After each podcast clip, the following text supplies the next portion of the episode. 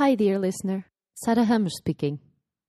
Let me start this story by telling you that I don't like boxes. Some might say that I don't like boxes because I'm not the most organized person in the world, which is true, but I do like organizing. For example, I love spreadsheets and I can't put post its on a wall if they're not aligned. It's a different kind of box that I'm talking about.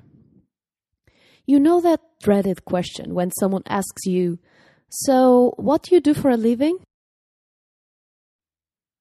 If you could see me right now, you would see a gigantic eye roll followed by a sigh and a deep breath. How do you explain to someone that in your short eight year professional life, you have been a financial auditor, an event planner, a project manager, a digital marketer, and a product manager? And that recently you decided to become a freelancer, and that as a freelancer you do learning design and facilitation what the hell is that? That's what I read on people's faces an internal question mark. This is one of the reasons I hate boxes. But for a long time, I've looked for a box to put myself into. After all, that was what everyone was doing, therefore, what was expected of me. During the first six years of my professional life, I was constantly on this search this never ending struggle, this unsatisfying journey of finding what I wanted to do. I would jump from field to field, and in the beginning, all of them were very exciting. I would always feel the novelty rush. I would learn something new, I would see a new connection. I'd see concepts and skills from previous jobs be applied on the new one, and even make more sense of them because I had to explain them to people who had no idea what I was talking about. But after a while, that feeling would fade away, and I would think, come on, can I not stick to something? Am I not resilient? Do I give up too soon? It was hard to get over that, and it still is sometimes. But I realized that there was nothing wrong with me. This is just who I am. This is a feature, not a bug. So, what do you do for a living? I still dread that question but I found a new way to answer it. Instead of saying, I'm a learning designer and facilitator, and wait for the other person's blank stare and invisible question mark on their faces, I tell them, for example, currently I'm working on a user experience design project, and on this project, I mainly do project management. It works better, but it's still funny to see how people immediately find a box to put you in and assume something like, oh, so you're a project manager. And I'm like, No, I'm doing project management. That's different. And this is the mindset shift I believe we all need to realize.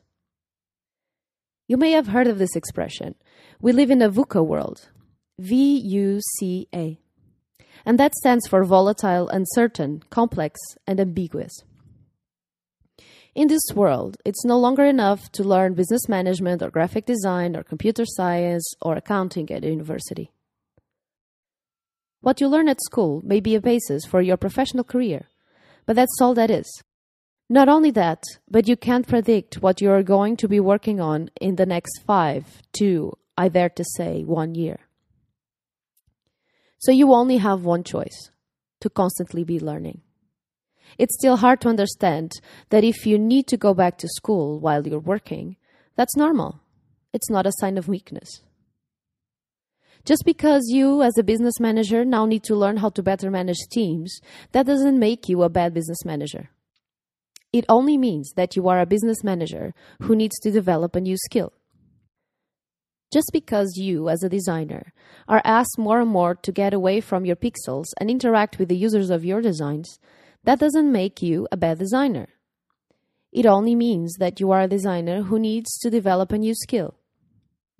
So, just like I don't like saying I'm X role, I don't think we should put roles in boxes. We should look at our jobs as skill sets that we have and that we put into practice every day and that we should constantly be developing every day. I believe we don't need to be dependent on formal structures like schools or universities to learn. However, this is such a mindset shift that even I, who have thought and acted on this for longer than the average human, struggle with it. For this reason, I've decided to create this podcast. or better, this learning experience for myself, which will hopefully constantly remind me that I and we can learn at any moment with anyone doing anything, as long as we are paying attention and open to it. I've been thinking about starting this podcast for a really long time. I've started several documents with notes about it, created multiple concepts, wrote down long lists of topics to cover, but I needed that extra push to do it now. Recently, I was talking to one of my mentors and I realized that this is the perfect time to start, to finally put aside the anxiety that comes with putting something new into the world. And the timing is perfect because we are in the back to school season.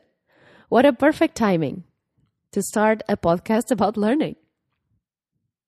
And yet, after giving it a little bit more thought, I realized any time is a good time to start a podcast about learning because every day is a school day. And learning doesn't happen only at school. Every day is a learning day. This is my starting point for this podcast. Every day is a learning day. We need to constantly be learning with everything around us, with the people around us, with ourselves. We should no longer expect a certain institution to tell us what to learn. We should no longer expect someone to have all the knowledge we need to be good at our jobs, or that they will pour it on us and that we will instantly be better professionals and people. I'm going to walk the talk. If every day is a learning day, that's what I'm going to do with this podcast. I'm going to use it as a tool to learn more. I'm going to interview people that I believe can help me learn more about learning people with whom I may agree, and others that I may not see eye to eye. I'm also going to reflect and report on other experiences that I might feel are important for this journey. This is my way of exploring how we can adapt to this new reality and share my learnings with you. I have no idea where this is going to take me, or us, if you're willing to join me. This is a journey, an exploration. I don't know if in a few episodes down the road I'm going to realize that I need to change the format or that no one needs another podcast on their list, or that I'm completely wrong about my thesis. But I want to find out. I'm going to embrace this mindset of constant change, evolution, growth, and I'm inviting you to join me on this exploration.